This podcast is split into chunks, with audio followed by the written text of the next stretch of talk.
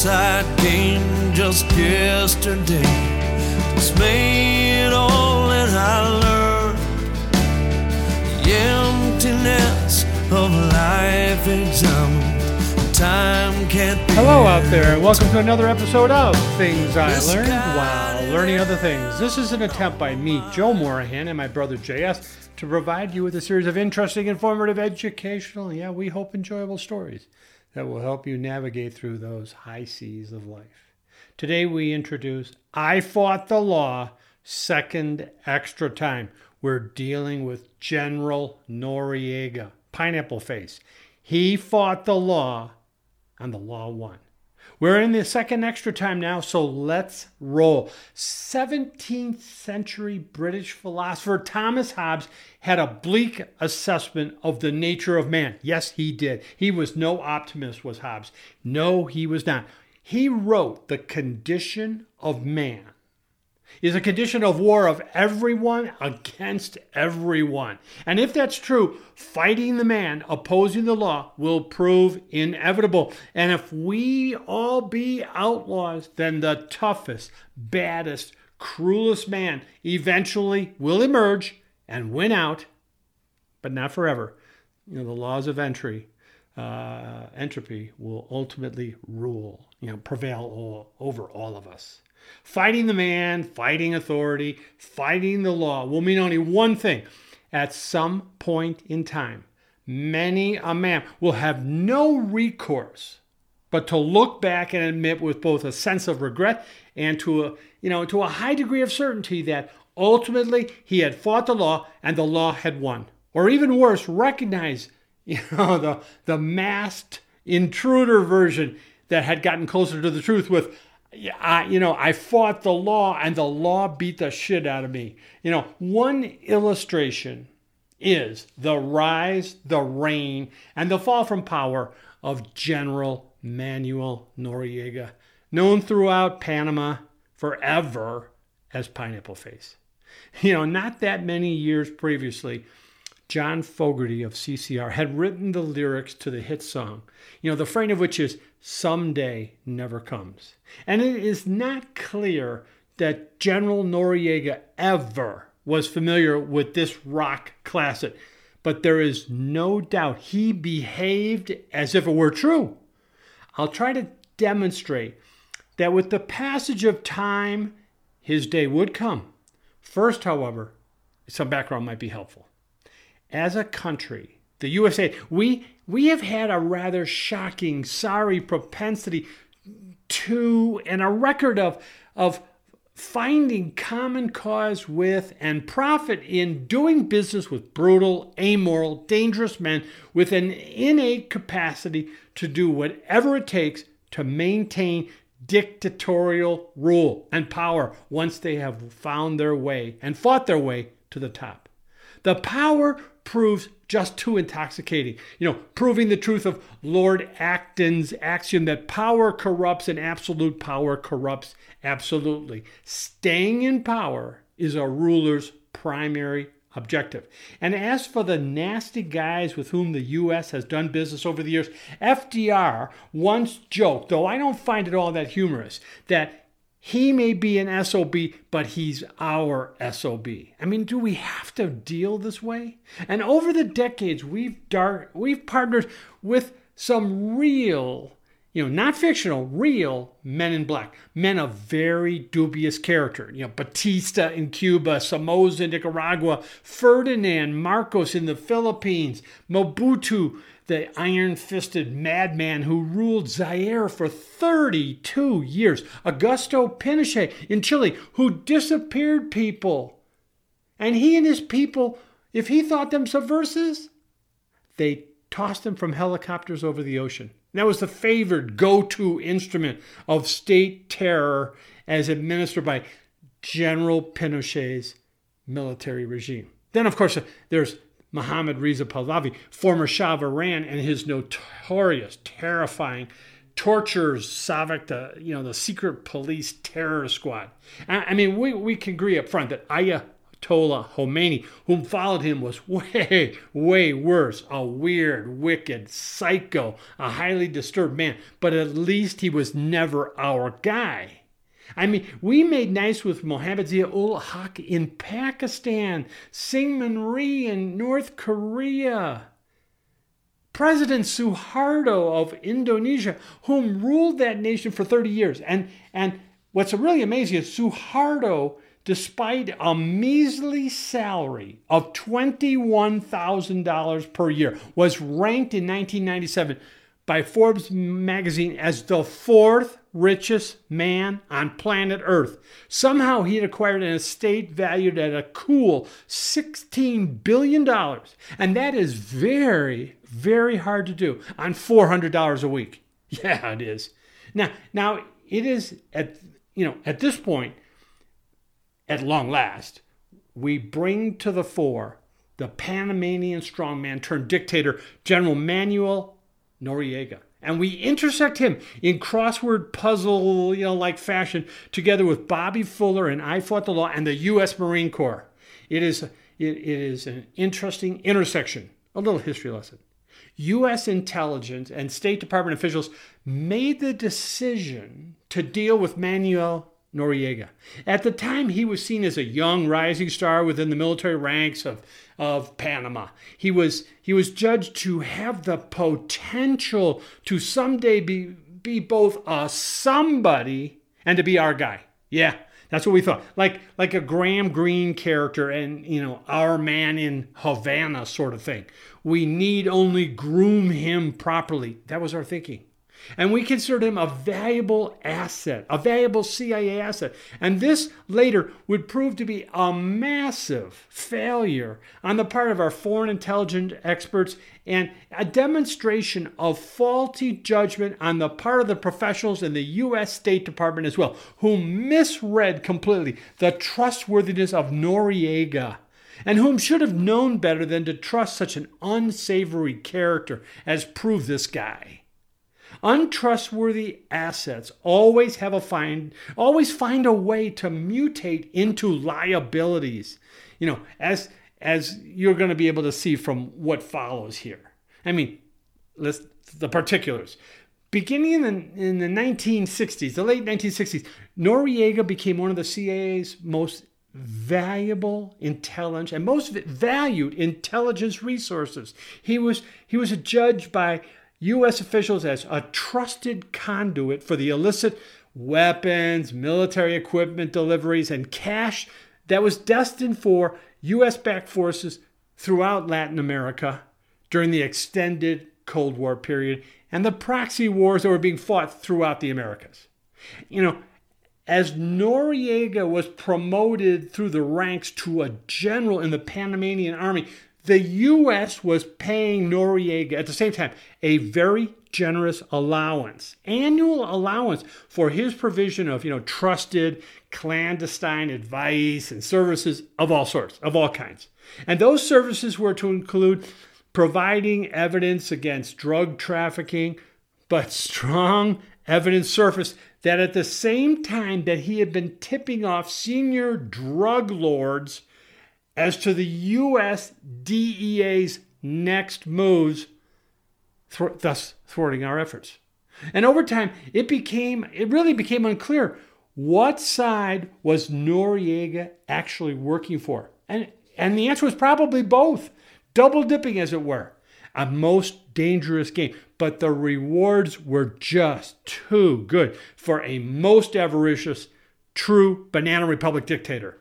No way was the general going to let this opportunity slip through his greedy, sticky fingers. It was just not going to happen. And unsurprisingly, as these affairs tend to go, Noriega soon believed he was worth far more than we were paying him. And the general wanted a raise. And he insisted on a big raise. He felt he had it coming, that he had earned it the old fashioned way, so to speak. He suggested also that he had other options. And as is commonly the case with duplicitous people, as part of his bargaining strategy, he became a bit flighty. You know, his loyalties appeared to be up for sale, available to the highest bidder. And within a short period of time, and quite predictably, Noriega outright demanded, he extorted from the U.S. his increased salary.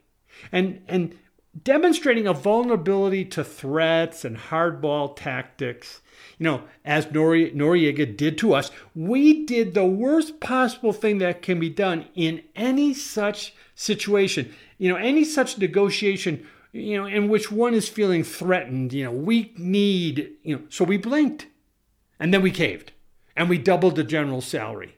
Now, we naively believed that having met the general's salary demands, we had purchased his loyalty to our interests. The truth is, though, when bullies find their demands are met, their demands increase, they do not decrease. And Noriega was, if nothing else, stereotypical in this regard. And who might blame him? In free markets, the price mechanism produces that price which the market will bear. The, generally, the general simply was testing the waters, testing the pricing function. And that's how these things work in all aspects of life. And you demonstrate weakness, you will be exploited. And that's the way things work human nature being what it is, what it always has been, and what it's going to be in the future. Even a pope was once quoted as saying, Justice, justice, it is the advantage of the stronger. Cynical? Maybe. But that doesn't mean it wasn't true. You know, Churchill's dictum that the British government would never, never yield anything under threat and never means never. Never give in to a threat because once you are known, well, you're, you're known. It's Hawthorne's mark. You know, it's the scarlet letter A. You know, as mafia types in the US know all too well and have known for years, decades. It's funny how often bought guys don't stay bought.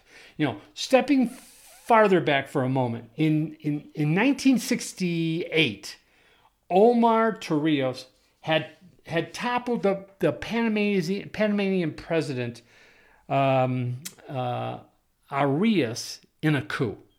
And he, he promoted a young General Noriega to chief of military intelligence. Then, then when Torrijos uh, died in a rather mysterious plane crash in 1981. Noriega moved decisively. Yes, he did. He maneuvered cunningly and he established and consolidated his power, becoming Panama's de facto ruler by 1983. The man whom nicknamed himself Alman, the man whom was derisively dubbed by detractors as Pineapple Face due to his pockmarked skin, saw that you know, unfortunately for him, his moniker would stick with him for the remainder of his life. As an aside, in, in October of 2014, uh, in a California lawsuit, a judge dismissed it. Uh, you know, it had been filed by Noriega's representatives protesting the use of his likeness and the pineapple face moniker in Call of Duty, the video game. Proof that you know that his nickname is going to last longer than did Noriega. Anyway, after 1983, his power was not uncontested, but wherever he saw political threats, he dealt with them ruthlessly. And not uncommon in situations when a very bad guy takes over a country. What develops is a a Gaddafi like power freak who runs rampant over the very people he's arguing that he's there to protect and, and, and does all within his power to extend both that power and his personal wealth. Need a model? Hmm, think Putin for a moment. Anyway, Pineapple Face would become notorious for his crazed Colonel Kurtz like wild style, unpredictable behavior. He'd brandish a machete while making defiant nationalist speeches, and he was living large, you know, a, a, a libertine lifestyle with luxurious mansions, all of it funded by illegal drug trade booty and hyper stoked up via cocaine fueled parties, at which he was a regular. El Man could often be seen wielding a wide variety of weapons wherever he traveled. You know, have gun, will travel sort of thing. Unashamedly proud of his extension, extensive collection of antique guns. And this is just what is needed in a crazed cokehead dictator. Pineapple Face was a very scary guy indeed. He led a, a very quirky life, and when interacting with quirky, unpredictable, dangerous men, it is indeed a very tricky, dicey situation. I mean, for how does one, how should one respond when a gun toting or machete wielding, coke fired up dictator nonchalantly asks, Hey, hey, hey, would you like to see my collection of teddy bears? Whoa, this is a very, very weird situation indeed, especially when when you go with him and you notice the hairs on your arms are standing up on end when you catch sight that Pineapple Face has had some of his beloved teddy bears outfitted with paratrooper uniforms. you know, on a more macro global front, the USA sat back and watched as General Noriega was soon running guns to socialist rebel guerrillas, you know, serving as a double agent for Castro in Cuba and selling Panamanian passports at $5,000 a crack for use by Cuban secret agents and possibly agents of other Soviet bloc nations. No, no, no nobody's quite sure. Eh, but the US State Department was convinced he was selling he was you know selling US secrets to our enemies. Now what? That, that was the operative question. And as the U.S. began to take steps to show the extent of its satisfaction with Noriega, he responded aggressively by organizing demonstrations in Panama against the U.S. He would grip machetes at a rally, and he would appear completely unhinged as he addressed the crowd, declaring, as Stalin had so famously ordered his troops as the Nazis closed in on Moscow in November 1941, he, you know, Noriega would yell out, "Not one step back." You know, whether it's not clear whether Noriega knew he was quoting Stalin. I mean, this is still unknown. What is clear, though, was not one step back. That slogan began appearing on billboards all over Panama City, and we know who was responsible for that. And then Noriega began referring to himself as the maximum leader. Uh oh. You know, this strikes of, of Mao, uh, Pol Pot, Stalin, Idi Amin. And as, and as, as I've only learned recently, U.S. Republican Senator uh, leader Mitch McConnell, who demands that people refer to him as the leader, Whew. and other random cokeheads who appear to have lost perspective. Anyway, with the passage of time, Noriega turned ever more vicious with respect to political opponents, unleashing his feared anti riot squads his Dobermans, he referred to them. He, he unleashed them on demonstrators. And th- these activities conducted as he was in the process of amassing incredible personal wealth in a country noted for its incredibly high levels of poverty. I mean, U.S. authorities believe Noriega had managed to secrete, hidden away, between 250 and 500 million dollars of assets, an incredibly large haul to have acquired, you know, 40 years ago um, in the 1980s, all while slaving away in a small country the size of Maine. Hmm. As evidenced by all recorded history, human nature has yet to show any signs of changing basic instincts. Noriega was convinced he was beyond accountability. He believed himself invulnerable within the netherworld in which he operated, always in the shadows of legitimacy. He was a sinister, feared head of state, as well as a drug dealer, money launderer, crook, and cokehead. He and he delved ever more deeply into coordinating his efforts. You know, you ever getting more closely with the various powerful uh, South American drug cartels, you know, serving as a, you know, the controller of a transit center for drug trafficking and establishing Panama as a haven, a nexus point for money laundering from around the world. And the money in this activity was just so Good. Now, now, beyond being a very dangerous man, Noriega was an embarrassment to the U.S., and he demonstrated no willingness. In fact, he exhibited no interest whatsoever in helping America win its never ending and certainly futile war on drugs because, because Noriega was engaged in coordinating the drug, the drug distribution activities with the major drug cartels and getting monstrously rich in the process. Uh, you know, American authorities, um, the CIA, the U.S. State Department officials, and DE agents all had cautioned, then warned the general. He had better stop all this drug smuggling business as he was surely, surely digging his own grave. That he needed to conform to the laws and norms as we had established them, and we expected him to adhere to, we being the USA. And in, and in this case, the norm, the law, we were the man, and he needed to comply now. One of the primary reasons one can't be doing drugs while in rehab is because one can't stop doing drugs while doing drugs. It's a waste of time to even try. And Noriega, he wouldn't stop doing what he was doing because he couldn't stop what he was doing and he didn't want to. So Noriega wasn't having it and he decided to blow us off. The CIA the State Department, and the DEA. Screw you, is what he told us. Noriega had taken the measure of the U.S. before, remember, and found us wanting, that we were spineless, that we were all talk, no action. Yeah? Well, what are you going to do about it? He asked. And the answer, as General Noriega saw it, was the U.S. would do nothing. That's what the U.S. would do nothing. So he fought the law.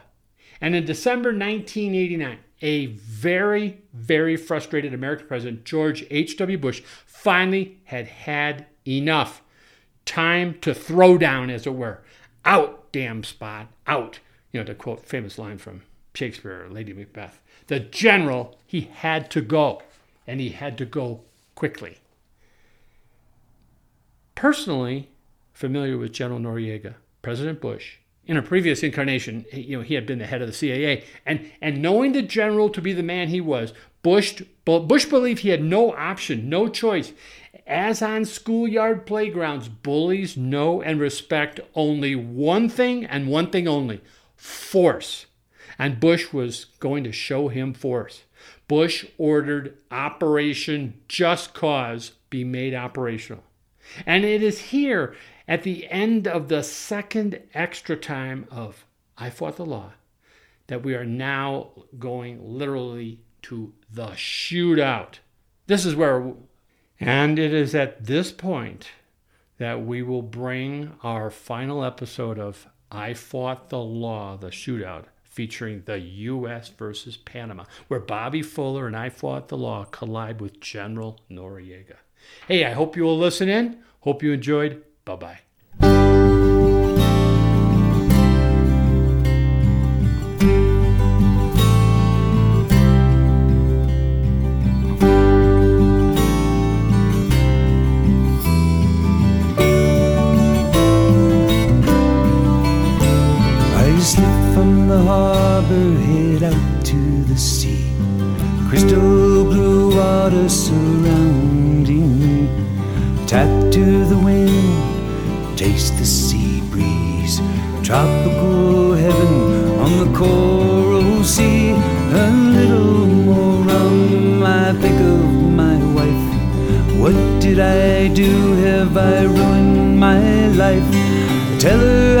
I've become a new man. I promise I will, and I know that I can. When did the skies change? When did they turn black? How am I ever gonna get myself back? The sea's now boiling and I'm getting cold. I've lost my sails, got to find a way home. Alone in my boat, I think lost and adrift on the high seas of life.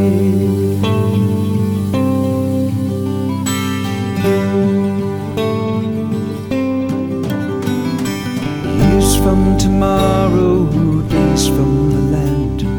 Nothing can save me unless fate lends a hand. Storm it is worse I have no control. The wind and the waves are taking. I look to the stars, there's none I can see. I'm afraid fate, she has answered me. Only moments my story will end. There was a story I wanted to send. Oh, how I dream for the calm of the sea. A beautiful face smiling back at me. The sea is boiling and I'm getting cold. I've lost my sails, got to find a way home. When did the skies change? When did they turn black? How am I ever gonna get myself back? Alone in my boat, I think of my wife. I'm lost in a drift on the high seas of life. When did the skies change? When did they turn black? How am I ever gonna get myself back? Alone in my boat, I think of my wife. I'm lost in a drift on the high